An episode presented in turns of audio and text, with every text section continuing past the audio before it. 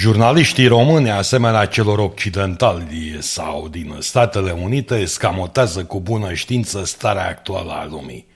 Green Agenda, creșterea artificială a prețurilor energiei, distrugerea agriculturii, printr-un cuvânt, nihilismul unei elite conducătoare ce posedă o agendă contrară bunului eh, mers al lumii. Scopul este eh, fărâmițarea până la eliminarea actualei paradigme sociale. Nu o să citiți un cuvânt pe site-urile principale de știri, G4 Media, Spot Media, Adevărul, Press Hub, despre revolta fermierilor olandezi ori canadieni, despre cauzele crizei din Sri Lanka, despre insidioasa cultură trans și woke ce răvășește până la revoltă societatea americană, despre starea președintelui Biden atins de demență senilă și tot așa – adică o serie de probleme despre care, dacă îndrăznești să vorbești, ești catalogat ca extremist de dreapta ori de-a dreptul nazist. Ceea ce vedem acum nu mai e un stat pus în slujba cetățenilor.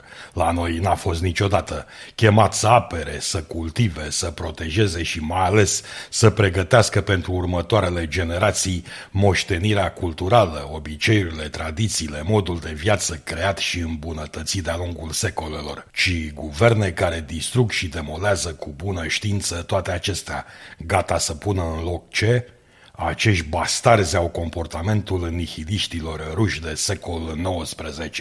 Acești nemernici, o clică de derbedei închinați stângii neobolșevice, își detestă propriile țări. Să adăugăm, așa cum scria mai sus, presa a devenit adevărat stâlp al propagandei deșanțate, pusă în favoarea unei agende false – Lupta de clasă a fost înlocuită cu agenda verde, proletarii sunt militanții LGBTQ și tot așa.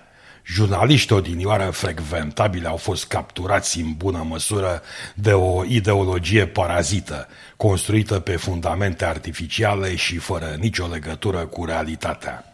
Ca și în Occident, presa mainstream de aici e pusă în slujba unei revoluții la care nimeni nu vrea să participe.